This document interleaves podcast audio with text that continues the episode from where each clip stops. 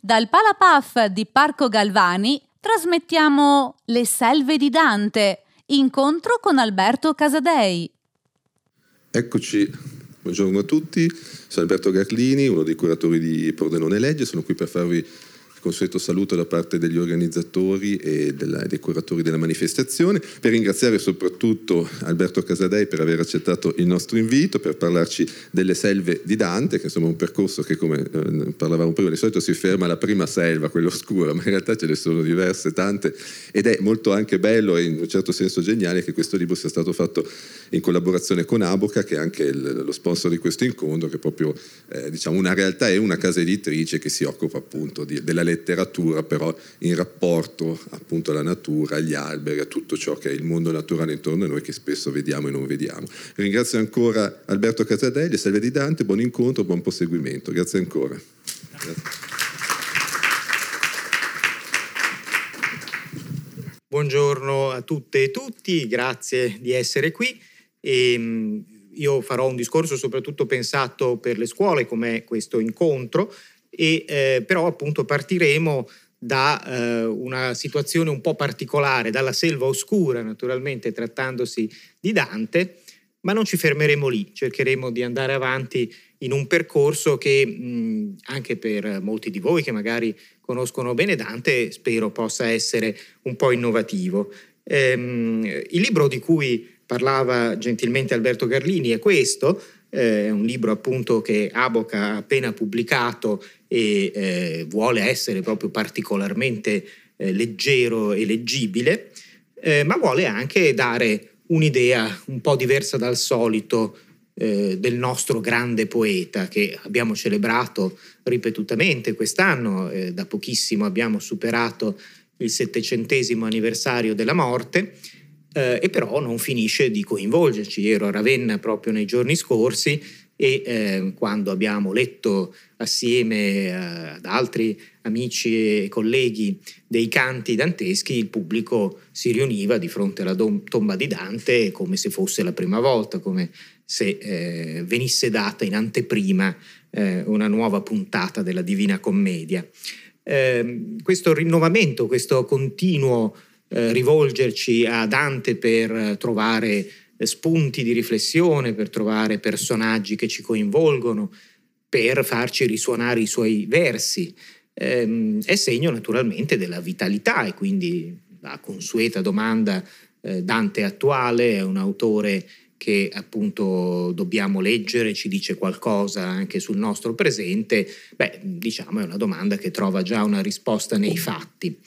Eh, però ecco, eh, quello che ho notato andando eh, diciamo in tante realtà diverse, scuole, piazze, incontri diciamo di vario tipo, è che ehm, tutti sono affezionati magari a qualche aspetto che hanno studiato a scuola, che hanno rivisto eh, durante i loro anni diciamo di letture eh, libere. Ehm, e in particolare naturalmente i grandi personaggi dell'inferno, i grandi episodi da Francesca e Paolo, eh, cominciamo magari a mettere davanti Francesca, visto che la vera protagonista e anzi unica di quel canto stupendo è lei, eh, per arrivare a Ugolino, naturalmente Ulisse eh, e, e, tanti altri che naturalmente ri, rientrano ormai nell'immaginario collettivo, beh ecco poi lasciano eh, nel vago quello che succede dopo, il purgatorio già è un po' meno conosciuto, il paradiso è eh, veramente poco esplorato.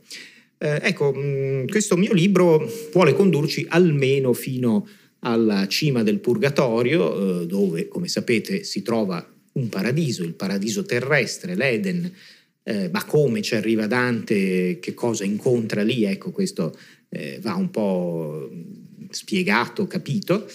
E poi di lì arriveremo a un'ultima immagine che ancora una volta collega tutto il percorso di Dante alle piante, agli alberi, alla realtà, eh, diciamo, di queste forze della natura che in qualche modo eh, comunque continuano a dirci molto e che adesso stiamo esplorando eh, anche in maniera nuova. Eh, questo dialogo con la natura sta diventando per noi fondamentale per capirci. Prima era per possedere la natura eh, e ora invece è per cercare di capire in che rapporti siamo con questa realtà. Ecco, forse in qualche modo eh, il, l'Eden e, e anche questa proiezione verso il paradiso ci può aiutare. Ma tutto comincia, come sapete, dalla selva oscura e non c'è naturalmente bisogno di eh, andare molto avanti. Eh, subito, eh, nel mezzo del cammin di nostra vita, mi ritrovai per una selva oscura. Aggiungiamo però anche che la diritta via era smarrita. Ecco, questo è molto importante perché eh, la selva oscura naturalmente ci dice subito qualcosa e per un lettore eh, del 300 forse diceva ancora di più perché Dante era un cittadino, ecco questo dobbiamo immaginarcelo, cioè viveva in una realtà difficile, drammatica, violenta, ma in cui eh, non c'era la parte selvaggia, eh, le selve erano altrove, eh, le grandi selve che Dante può anche aver visto in qualche momento della sua vita si trovavano sugli Appennini, si trovavano nella Maremma, eh, erano i luoghi dei briganti, erano i luoghi dei carbonai, erano i luoghi fuori della civiltà.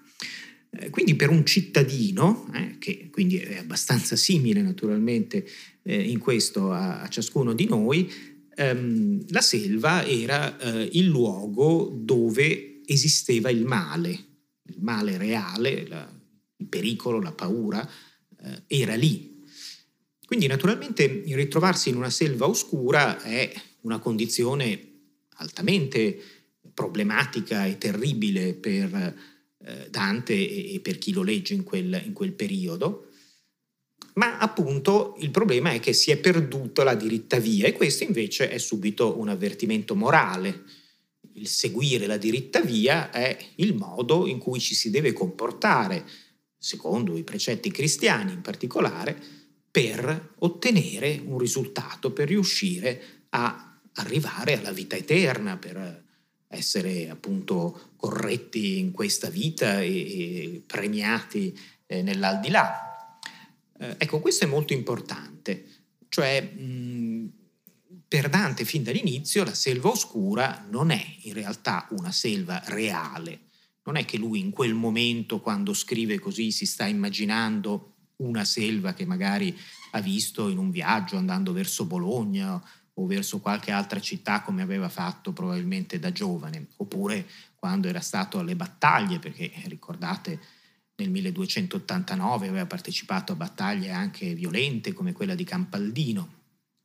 Ecco, non è così, questa è un'allegoria e naturalmente, appunto, quando usiamo il termine allegoria, subito entriamo nel pensiero di Dante, non nel nostro. Per noi guardare anche qui attorno, in questo luogo dove ci troviamo, in mezzo a un bel parco, ehm, delle piante o dei fiori, eccetera, è un atto normale, è un atto in qualche modo scontato. Eh, per Dante, invece, in questo momento, in questo primo canto, la selva oscura ha un senso se il lettore capisce che indica qualcos'altro. Questo qualcos'altro nei codici dell'epoca era facile da decodificare, è la condizione di perdizione. Hai perso la diritta via, bene, ti sei ritrovato nel peccato, nell'errore, nei luoghi non, dove non dovresti essere. Allora questo è naturalmente quasi scontato. Il problema è che poi noi siamo abituati a dire, beh, allora Dante scrive tutto così. E invece non è vero. Dante non scrive tutto così. Certo, se andiamo avanti nel primo canto, come tutti ricordate, incontra delle fiere. Queste fiere sono sempre più terribili, sempre più nemiche. Eh? Prima arriva la lonza, che non si sa esattamente che animale è, probabilmente assomiglia un po' al ghepardo, ma insomma non è esattissima la, la definizione di questo animale, poi arriva il leone e poi arriva addirittura la lupa. Già nelle nostre categorie naturalmente capiremo che qualcosa non funziona perché normalmente metteremo il leone come animale più terribile, la lupa un po' meno, ma ancora una volta non importa niente di questi animali eh, a Dante in quanto animali, importa in quanto anch'essi sono ampiamente impiegati come animali allegorici, eh? quindi la lonza probabilmente significa la lussuria, il leone sicuramente significa la superbia, la lupa Dante ce lo spiega già nel primo canto e poi ce lo spiega meglio anche altrove, indica la cupidigia, la volontà di possesso. E quindi lei è eh, continuamente magra e continuamente affamata e pur nutrendosi di tutto rimane in questa condizione di brama continua. Quindi è più terribile da un punto di vista morale perché naturalmente è incontrollabile. Eh, la volontà di, di, di, avere sempre di più è quanto di peggio appunto eh, ci può essere per una, per una persona che, che, voglia invece rispettare eh, i canoni morali. Um, perché queste, queste belve arrivano? Beh, un po' forse perché riguardavano proprio Dante. Dante si ritiene davvero peccatore in qualche modo e lo fa perché ambienta questo suo viaggio nel mezzo del cammino della sua vita che, come sapete, corrisponde per un uomo del 300 a eh, diciamo 70 anni la durata complessiva, 35 quindi quella eh, parziale. Um, naturalmente è un conteggio sempre un po' approssimato perché in realtà si basa su un salmo che dice che l'uomo può vivere di norma 70 anni, ma se è di buona costituzione anche un po' di più, e infatti anche all'epoca c'erano persone che vivevano ben più a lungo, però insomma per dare una regola il mezzo del cammino sono i 35 anni. E i 35 anni per Dante, essendo nato lui fra il maggio e il giugno del 1265, iniziavano il giorno esatto in cui cominciava il 1300 a Firenze, che non era, come tutti penseremmo, il primo gennaio, ma il 25 marzo. Perché? Perché naturalmente all'epoca i calendari erano molto diversi da zona a zona e um, questo 25 marzo corrispondeva sia alla data dell'incarnazione di Cristo, che poi nasce il 25 dicembre, sia alla data della crocifissione di Cristo, cioè quando effettivamente Cristo fu crocifisso nel suo 33 anno, ovvero nel 34 anno dell'era cristiana. Quindi questo 25 marzo del 1300 per Dante era il primo giorno del suo 35 anno di vita, era il giorno in cui cominciava effettivamente l'anno a Firenze, ma era anche il giorno della crocifissione, della passione di Cristo, quindi è di lì che in realtà comincia il suo viaggio. Attenzione, nei manuali scolastici spesso si parla dell'8 e del 9 aprile, che sono i giorni della Pasqua mobile del 1300, ma in realtà Dante non fa riferimento a quelle date, sia perché appunto non, non erano facilmente reperibili già dopo poco tempo, tutti noi ci scordiamo quando cade la Pasqua, addirittura già quest'anno facciamo fatica a ricordarci quando è stata, figuriamoci di, di vari anni fa, proprio perché è mobile. Invece il 25 marzo è una data assoluta e questa data assoluta naturalmente ci dice che in quel momento Cristo è stato davvero crocifisso, quindi inizia un percorso nuovo per i cristiani, un percorso che è prima di tutto di pentimento, di dolore, di volontà di cambiare. E Dante probabilmente appunto in quel momento sente questo, ma lo sente maggiormente perché il 1300 è l'anno del primo giubileo anche qui noi di giubilei ne abbiamo sentiti tanti, ce ne sono stati tanti nella storia della Chiesa, ma il primo effettivamente proclamato in teoria dal 25 dicembre del 1299, ma di fatto dal 1300, da Bonifacio VIII, cioè proprio quello che poi è in realtà il grande nemico di Dante, eh, era un evento eccezionale. Dante probabilmente andò a Roma e vide anche queste folle di pellegrini che andavano avanti e indietro dal ponte di Castel Sant'Angelo, che attraversavano i luoghi sacri, che volevano l'indulgenza. E lui stesso probabilmente si è pentito di, di, di quanto aveva fatto, di quello che aveva fatto e soprattutto di cosa? Beh, di aver abbandonato la sua Beatrice, che era morta dieci anni prima, quindi il 1300 è anche il decennale della morte di Beatrice, senza averla più lodata come aveva dichiarato apertamente nel finale della Vita Nova, eh, questo testo giovanile che Dante aveva scritto a favore appunto di, dell'esaltazione di questa donna chiamata Beatrice e che però si concludeva con la promessa di esaltarla ancora di più, che invece Dante non aveva seguito in nessun modo. Ecco, questo è molto importante. Dante davvero si trova in una selva oscura personalmente non è che dobbiamo applicare canoni psicanalitici o, o cose complicate, è un momento di grande travaglio, un momento in cui risente le cose che non è riuscito a fare, le cose che ha sbagliato, i suoi peccati che probabilmente erano soprattutto di lussuria, di, di, di superbia, di cupidigia. quindi la selva oscura è tutto questo, è ciò che non riusciva Dante a mettere in pratica nella sua vita, è ciò che in qualche modo impediva di andare verso un orizzonte ancora più grande, che per lui era quello di essere un grande scrittore prima di tutto, e l'aveva poi provato in vari modi anche negli anni fra la morte di Beatrice e il 1300, ma appunto in questo momento doveva dichiarare che non c'era riuscito. Ha bisogno di un aiuto e questo aiuto arriva ancora una volta con una figura che, certo, in questo caso è storica, quella di Virgilio, del grande poeta della latinità, secondo lui il più grande poeta dopo Omero, che però non poteva conoscere.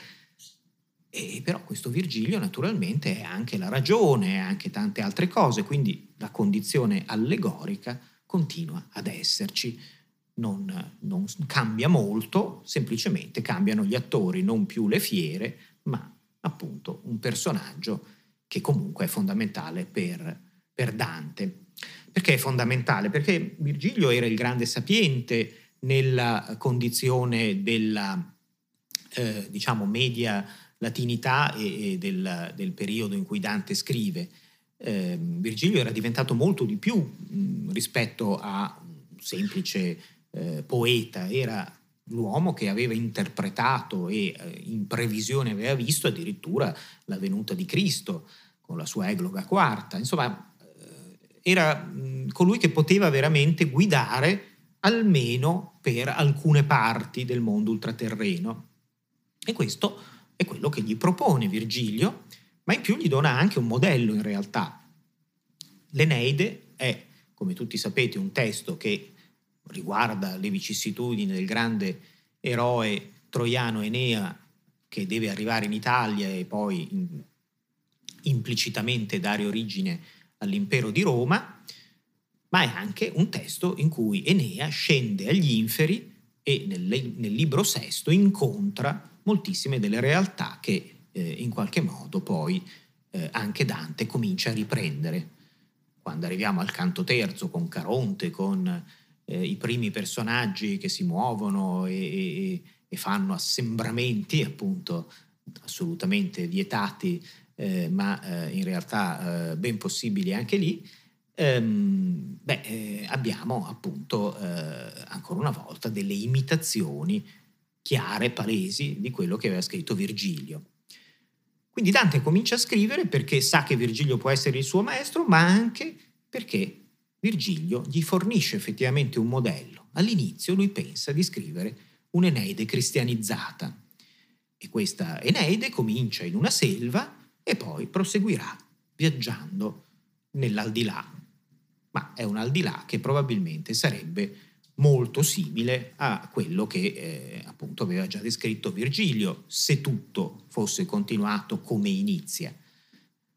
Invece no, Invece dal quinto canto dell'inferno, e forse ci sono dei motivi, forse i primi quattro canti che sono molto eh, diversi, totalmente allegorici, eccetera, li ha scritti davvero a Firenze prima dell'esilio, come già raccontava Boccaccio fin dal Trecento, ma comunque quello che è vero ed è sicuro è che dal quinto canto completamente cambia il destino di Dante come personaggio e come autore. Cambia perché introduce la storia nell'eternità.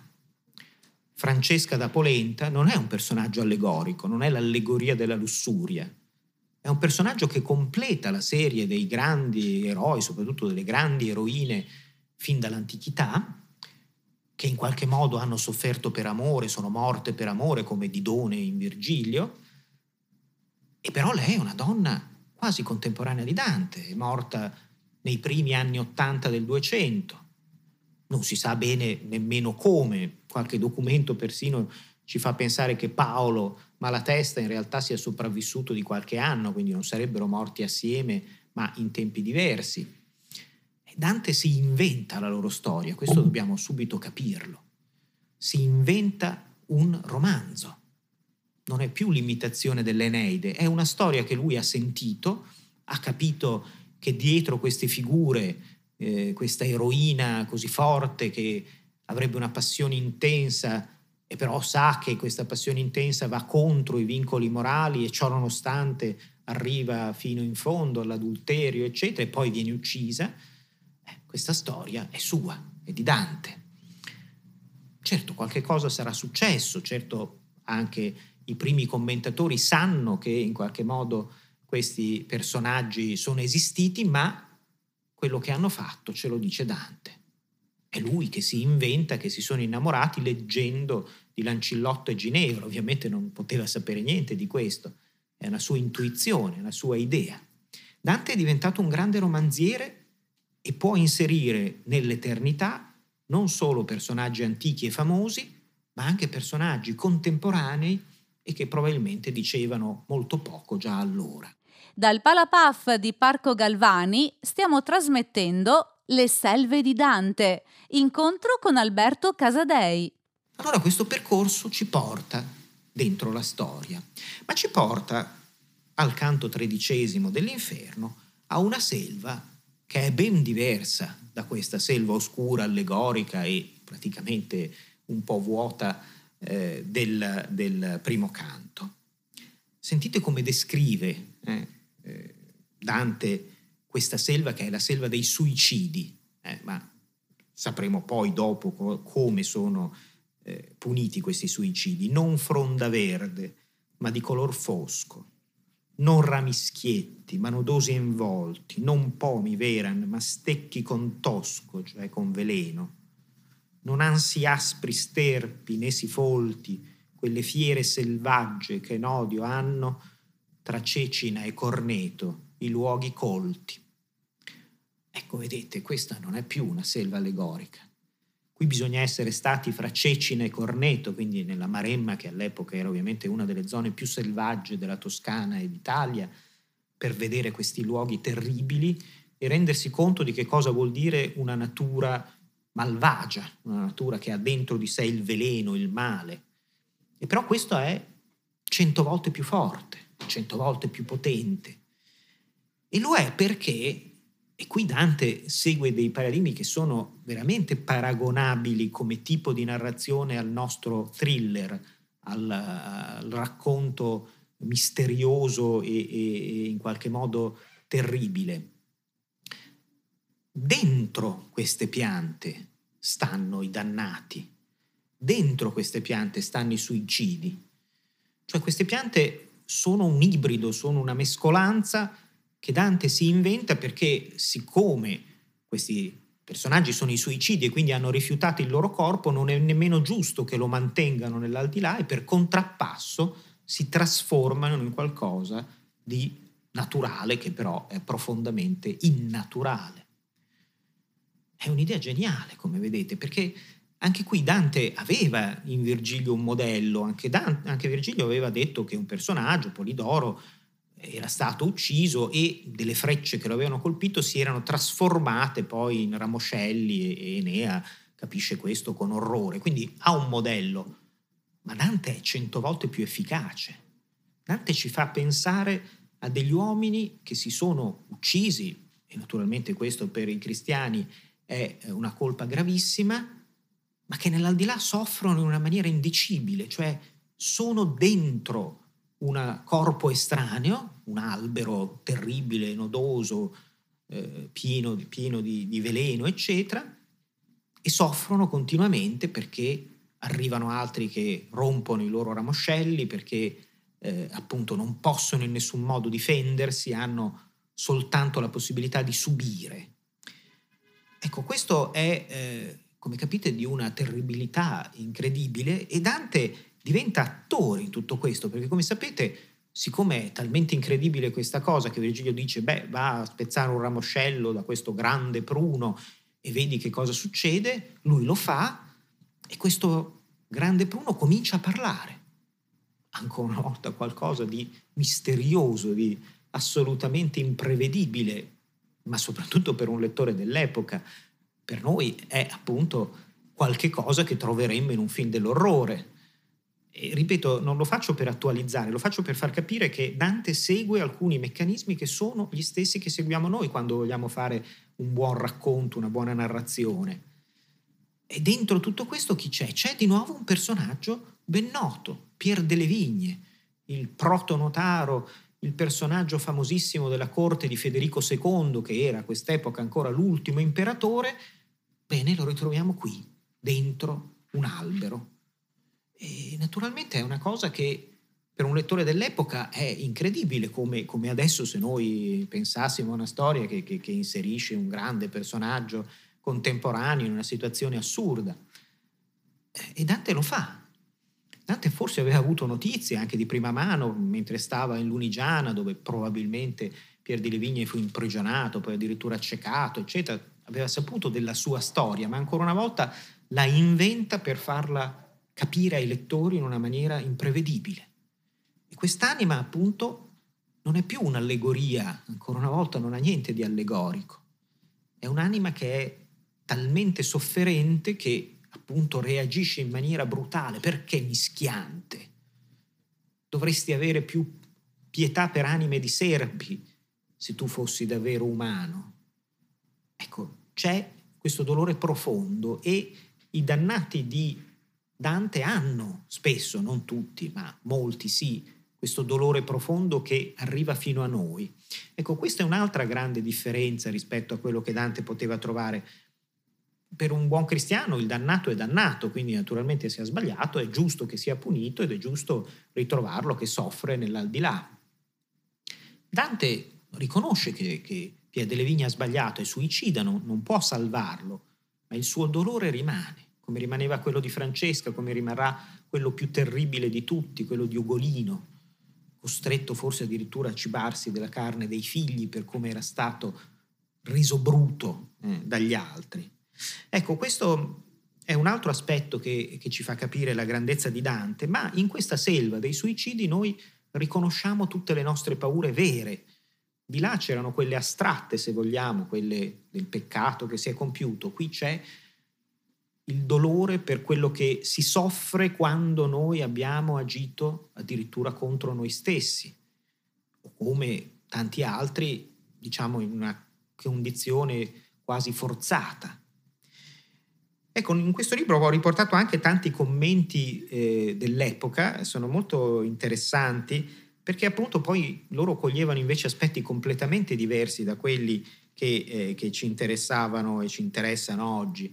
Ehm, e quindi appunto noi capiamo che Dante è così eh, grande che magari un contemporaneo che noi pensiamo possa capire molto più di noi mm, non riusciva a cogliere tutte queste implicazioni. Siamo noi che cogliamo invece la grandezza di questo personaggio, siamo noi che cogliamo la forza profonda che arriva da queste storie fino al presente. Eh, e questo ci, ci, fa capire perché fare un percorso che vada anche al di fuori, lo dico soprattutto per gli insegnanti dei, dei, soliti canti, di quelli che si fanno sempre, di quelli più famosi, ci può condurre verso eh, qualche idea ulteriore. E ehm, qui per esempio la storia di Per delle Vigne diventa anche la storia di come è nata questa pianta, di cosa succederà ai suicidi, c'è un'immagine terribile per cui alla fine del mondo i suicidi sì, recupereranno i loro corpi, ma resteranno appesi a queste piante perché loro non sono degni di tornare in possesso del loro corpo. E quindi abbiamo questa scena di infinite piante con infiniti corpi che, che penzolano come di impiccati. Un'immagine terribile, un'immagine so, che può ricordare il finale del settimo sigillo di Bergman. Eh, ancora una volta, appunto, un'immagine che ci spiazza, che non, non corrisponde affatto all'idea di un medioevo lontano. Eh, sono le paure nostre che anche qui tornano, sono le angosce che ci coinvolgono ancora oggi quando vediamo immagini di questo tipo che Dante mette in rilievo. Però appunto Dante non è solo l'inferno ed è qui che forse questo libro, che è un percorso così guidato all'interno della Divina Commedia, può aiutare di più anche per la didattica, anche per chi vuole eh, approfondire qualche aspetto a scuola o, o per conto proprio. Perché in realtà le piante tornano come nel purgatorio, mm, ma non proprio subito all'inizio, ovviamente come sapete il purgatorio è molto aspro, roccioso, ci sono personaggi che, che devono subire molto, ma mh, arrivando appunto al di là delle pene iniziali alle eh, pene diciamo dei piani alti di questa grande montagna, si arriva a quella eh, dei golosi, eh, in particolare in Purgatorio 22, e qui troviamo tra questi golosi che, puni- eh, che sono puniti, devono, devono, espiare senza cibarsi, quindi essendo ormai ridotti pelle e ossa, come diremmo oggi, troviamo un albero particolarmente strano. E come abete in alto si digrada di ramo in ramo, così quello in giuso credio, perché persona su non vada. Dal lato onde il cammino nostro era chiuso, cadea dell'alta roccia un liquor chiaro e si spandeva per le foglie s'uso. Allora, come avete capito, qui c'è una pianta grandissima, come al solito, smisurata, ehm, che assomiglia a un abete, ma è rovesciato, cioè mentre gli abeti anche se bisognerebbe capire esattamente a quale tipo di pianta pensava Dante, ma insomma diciamo pensiamo a un abete più o meno come quelli che conosciamo noi, mh, mm, si digrada, quindi si riduce andando verso l'alto, diventa sempre più stretto. Questo è al contrario, eh, è strettissimo in basso ed è molto più alto eh, verso la cima, proprio perché non si vuole che si riesca a salire facilmente. Assomiglia quindi in qualche modo più a una palma, però non è nemmeno una palma, in realtà è, è una pianta che non esiste, ed è una pianta che appunto ricorda a tutti i piaceri del cibo, il, le cose bellissime, l'acqua e, e, e, gli odori più prelibati, ma di cui i golosi non si possono cibare. Allora, il problema è che questa è un'altra pianta che si trovano in questo cerchio del purgatorio. Dante ci dice che sono parenti stretti dell'albero o degli alberi, perché dovrebbero essere due in realtà, del bene del male e eh, appunto della conoscenza che si trovavano nell'Eden secondo il racconto della Bibbia.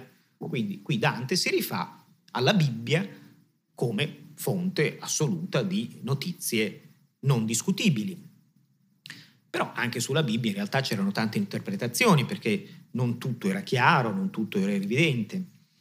E che cosa fossero esattamente queste piante, insomma, così era molto discusso ma comunque era consentito a un buon cristiano di mh, ampliare il suo discorso, cioè mh, anche all'epoca era consentito che per interpretare meglio la Bibbia eh, si immaginasse che ci fossero delle cose che non erano raccontate espressamente. E questo poi consentiva ai eh, lettori di capire meglio che cosa voleva dire Dio Ecco, Dante fa qualcosa del genere, ma fa qualcosa di ancora più grandioso, cioè si immagina che in realtà esistano delle zone volute da Dio, in particolare in questo purgatorio che, come ricorderete, è completamente inventato da Dante. Dante che si immagina che sia una montagna, immagina che sia in mezzo all'oceano, eh, quindi cose che non hanno equivalenti se non delle, dei vaghi accenni che, che si poteva pensare che Dante conoscesse, ma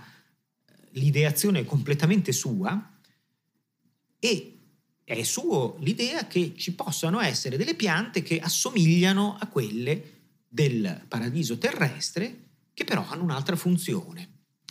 Ecco, questo è interessantissimo. Per Dante la Bibbia non è soltanto un repertorio di storie o, o di eh, elementi morali da seguire, eccetera, è qualcosa di vivo, è qualcosa che è un racconto, appunto, e lui può continuare questo racconto, come hanno fatto in tanti. Inventa quindi delle cose che non è che debbano essere vere in sé, ma aiutano a comprendere. E questo è quello che avviene in questo canto del Purgatorio, che appunto ci riporta questa volta alla grandiosità assoluta di questi alberi che potevano esserci nel paradiso terrestre. E però appunto ci rimandano anche al legno della vita. L'albero della vita era un'immagine in cui veniva rappresentata dalle origini dell'umanità fino più o meno al presente come erano stati i grandi rapporti fra eh, le persone più importanti da, da, Adamo ed Eva in poi, diciamo. Ecco, in questo Dante torna a creare delle piante che hanno una valenza anche ulteriore, ma come vedete è cambiato tutto. Nel purgatorio non è che c'è un elemento A, la selva oscura, che significa B, il peccato. Ci sono delle realtà che esistono davvero, le piante enormi, le, ce- le stelle mai viste nel cielo, eccetera, e che però hanno al loro interno un significato ulteriore. Un significato, per esempio, di, eh, della presenza di Dio nella realtà terrena, cosa che non è possibile nel mondo boreale, perché lì chiaramente la realtà è, è chiara a tutti e spesso è terribile e orrenda come quella di Cecine Corneto. Ma nell'emisfero australe, che nessuno conosceva, di cui nulla si sapeva e dove non doveva esserci niente, bene, Dante crea un luogo assolutamente fantastico e assolutamente vero nello stesso tempo. Ecco, qui Dante si avvicina già un po' agli scrittori, se vogliamo, di fantascienza, ma lo farà ben di più nel Paradiso, quando si dovrà immaginare addirittura come fatto l'Empireo, e anche lì diventerà grandiosa questa sua, eh, diciamo, capacità di immaginare mondi altri. L'Empireo, ovvero il Paradiso naturalmente, per gli scrittori banali dell'epoca era una bella città con eh, mura d'oro, un mucchio di pietre preziose, eccetera, cioè tutte le cose più belle che ci si può immaginare o che poteva immaginare un uomo del Trecento, messe assieme con al centro Dio come imperatore e attorno tutte le persone che, che stavano con lui. E beh, Dante no, Dante si immagina un paradiso che è un luogo non luogo, non esiste lo spazio, non esiste il tempo, esiste questa candida rosa che però è una specie di realtà virtuale, tutta di luce, ma dentro la luce c'è un'essenza che non si coglie, che è quella di Dio che governa tutto. È uno spazio assolutamente inimmaginabile rispetto ai canoni dell'epoca e che assomiglia molto di più alle idee che anche adesso gli scrittori di fantascienza, dicevo, ma anche gli astrofisici devono farsi per immaginare com'è il nostro universo. Se ascoltate un racconto di un astrofisico oggi che fra 50 anni sarà senz'altro abbondantemente superato, ma oggi magari è la cosa più innovativa che c'è, beh, eh, ci parla di cose incredibili, di buchi neri che divorano la materia, di energia oscura eh, o materia oscura e di cose che non si vedono ma devono esistere, se no non esisterebbe tutto il resto, eccetera. Ecco, Dante fa qualcosa del genere nel suo paradiso, parte da, da, quello che si sapeva all'epoca e inventa tanto altro, ma ha cominciato a farlo nel Purgatorio. E nel Purgatorio lo fa, per esempio, creando queste piante che in qualche modo ricordano una presenza della realtà superiore, quella di Dio, anche là dove poi non, non è più stata così evidente.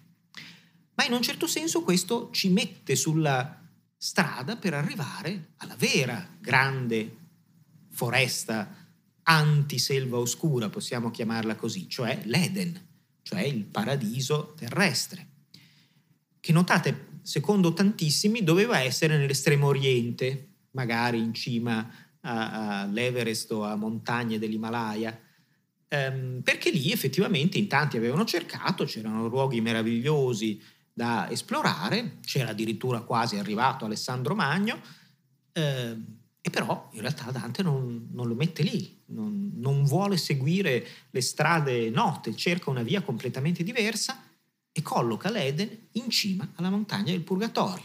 Dal Palapaf di Parco Galvani stiamo trasmettendo Le selve di Dante, incontro con Alberto Casadei. Anche questa è un'idea che così vagamente poteva avere intuito in qualche padre della Chiesa, in qualche commentatore della Bibbia, ma che non aveva nessun riscontro. E che cosa succede in questo Eden? Ecco, arriva, siamo in particolare a Purgatorio 28, e in questo Eden c'è la natura sublimata. Ecco, qui Dante si immagina come può essere la natura perfetta. Attenzione, qui non si immagina un'allegoria della natura, si immagina come può essere la natura perfetta. E, e dice appunto un'aura dolce, senza mutamento, avere in sé mi feria per la fronte non di più colpo che soave vento. per cui le fronde, tremolando, pronte, tutte quante piegavano la parte, u la prima ombra gitta il santo monte. E, e sopra queste piante che, che, hanno questa aria delicata che le attraversa ci sono eh, ovviamente gli uccelli, ci sono poi attorno eh, tantissimi tipi di fiori. Eh, e tutto questo però ancora una volta è paragonato a qualcosa di reale, tal qual di ramo in ramo si raccoglie per la pineta insullito di chiassi, quand'eolo scilocco fuor di scioglie. Cioè siamo vicino a Ravenna, siamo nella pineta di classe che all'epoca era famosissima e larghissima, poi purtroppo incendi e distruzioni l'hanno fatta cambiare, ma all'epoca era eh, veramente amplissima, ma Dante se la immagina anche attraversata da un dolce vento di scirocco di un, do, un vento caldo, tiepido che eh, la muove senza, senza eh, diciamo, sconvolgerla. Ecco, questo è bellissimo. Dante si immagina come può essere la natura perfetta, solo che non è quella di un momento, è quella di sempre. La natura è perfetta con, costantemente nell'Eden. E dentro questo Eden ci deve essere per forza qualche realtà, perché pur essendo stata abitata per un periodo brevissimo da Adamo ed Eva, poi sarebbe stata vuota questa selva perfetta. E invece no. Dante, fa, eh, Dante pensa che Dio non possa fare qualcosa in vano. Eh, questo era un principio fondamentale. Dio non crea in vano qualcosa. E allora si inventa ancora una volta un personaggio. Questo personaggio è Matelda, uno dei personaggi più misteriosi e così difficili da decifrare dell'intera opera di Dante, l'intero poema che chiamiamo Divina Commedia. E questa Matelda però è l'incarnazione sia della purezza della natura umana e, e, e creata, sia una sacerdotessa che indica poi che cosa può avvenire, che cosa si può fare all'interno di questo Eden, dove Dante dovrà purificarsi, dovrà affrontare vari tipi di eh, prove prima di poter essere finalmente e totalmente libero dal peccato e dove però rincontrerà anche Beatrice. Ogni tanto quando ho fatto queste presentazioni qualcuno si stupiva che Dante ritrovasse Beatrice, forse perché appunto tutti conoscono bene gli episodi dell'inferno, ma lì Beatrice ancora non c'è, mentre appunto si sa che poi sarà l'ultima guida, ma quando materialmente eh, Dante eh, la ritrova magari non, non, si legge. Invece il canto trentesimo del eh, Purgatorio è uno dei più belli in assoluti di tutto il poema, quindi a tutti gli insegnanti dico provate a leggerlo, guardate questo ritrovare improvvisamente la donna amata che per tanti anni non era stata vicina e che cosa succede? Succede che eh, Dante sente risvegliarsi l'antica fiamma, ma lo dice con le parole di Didone, appunto, usate nell'Eneide. Conosco i segni dell'antica fiamma. Quindi la prima reazione, ritrovando Beatrice, è quello di un amore che rinasce. E questa la, la fiamma che perfino qui nell'Eden, nel luogo purificato si sta per riaccendere. Dante lo vorrebbe dire a Virgilio, ma Virgilio appunto proprio in quel momento scompare, non c'è più bisogno di lui perché è arrivata la guida superiore e in quel momento Dante capisce di essere di nuovo nella situazione che aveva abbandonato alla fine della vita nuova, quella di poter esaltare la sua Beatrice. Ecco, questo è stupendo, ma tutto questo avviene all'interno di una selva perfetta, di questa anti-selva oscura. Dante si aggira in questo luogo, Dante in qualche modo lo vuole conoscere, e però appunto eh, non ha eh, esperienza, nemmeno Virgilio ce l'ha, e quindi è Matelda che guida, è Matelda che spiega, e dice poi una cosa bellissima Matelda, quelli che anticamente poetaro, l'età dell'oro e suo stato felice, forse in Parnaso, esto loco, cioè l'Eden, sognarono Qui fu innocente l'umana radice, qui primavera sempre ogni frutto. Nettare è questo, di che ciascun dice. Ecco, c'è un'unità profonda per Dante nella poesia di tutti i tempi. I grandi poeti antichi hanno intuito qualche cosa che riguardava anche la cristianità, anche se non erano cristiani. Parlavano dell'età dell'oro, ma intuivano che esisteva questo luogo perfetto per l'umanità. Ed è quindi lì che tutti si possono riunire, ed è quindi lì che in qualche modo c'è una speranza di ritrovarsi fra cristiani e non cristiani, fra coloro che in qualche modo hanno seguito una vera fede, quelli che invece non, non l'hanno ottenuta, ma magari non per loro colpa. Ecco, questo è il punto bellissimo dell'Eden di Dante. È anche un luogo in cui, in fin dei conti, potrebbero stare tutti, anche coloro che non hanno poi la possibilità di salire fino al paradiso. E proprio così lo intendeva un grande poeta che amava soprattutto proprio questo luogo di tutta la storia di Dante, cioè Giovanni Pascoli, e anche lui diceva, beh, io non so se sarei in grado di salire al paradiso, non ho questa fede, però vorrei stare con Virgilio, con Dante, nell'Eden.